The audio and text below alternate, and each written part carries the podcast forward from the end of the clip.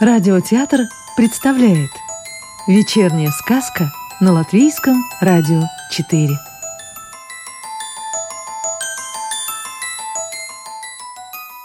Сегодня послушаем волшебную историю рижской писательницы Светланы Семеновой. Сегодня мы слушаем продолжение сказки о лягушачьем короле, прекрасный лис и сыне их, зеленом рыцаре.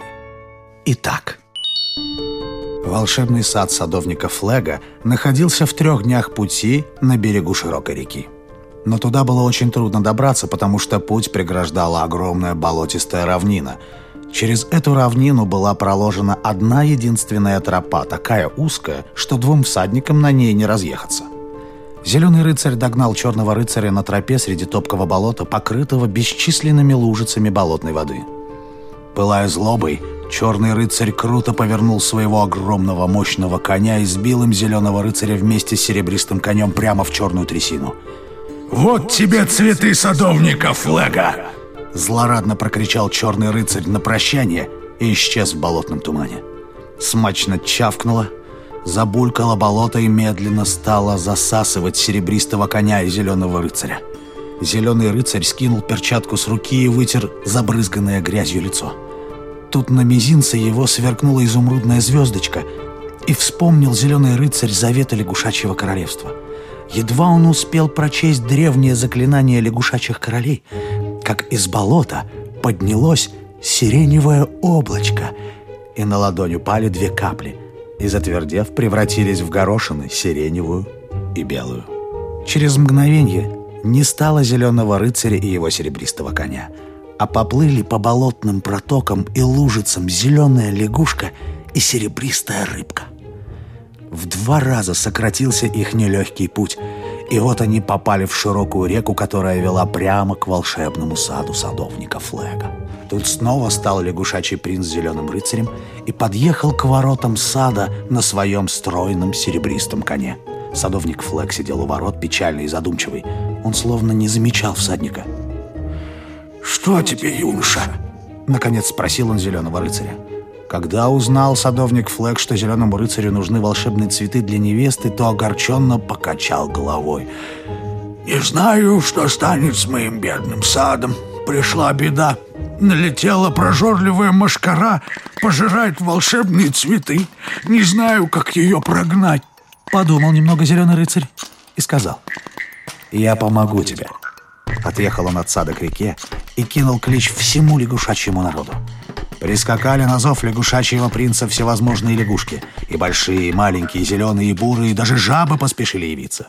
В сумерках они хлынули волной в волшебный сад садовника Флега и к восходу солнца очистили от машкары все растения и цветы.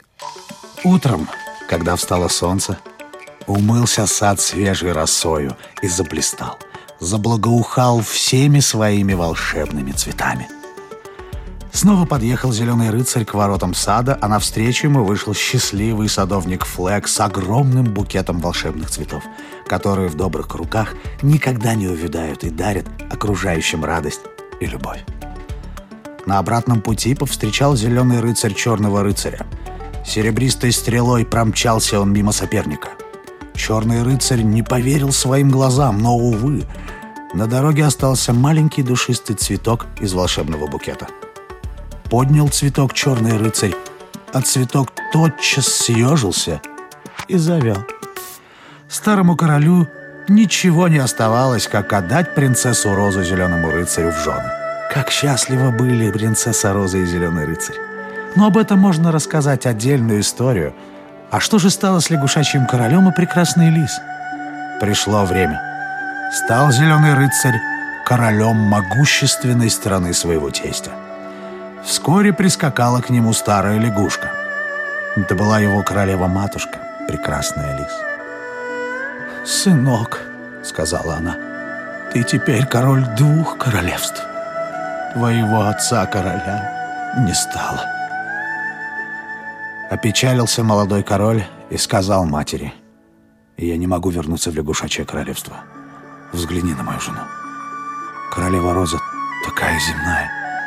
Я не могу лишить ее земли. Но не хочешь ли ты вернуться к людям, мама? Теперь ты свободна.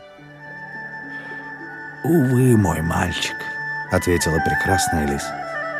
«Время моего возвращения прошло. Теперь я могу принадлежать только одной стихии. Но я ни о чем не жалею». Вот и вся сказка о лягушачьем короле, прекрасной лис и их сыне, зеленом рыцаре, который, впрочем, стал называться Зеленым королем. Зеленый король был добрым и справедливым правителем. Говорят, что в его дворце долгие годы жила старая зеленая лягушка с прекрасными золотистыми глазами.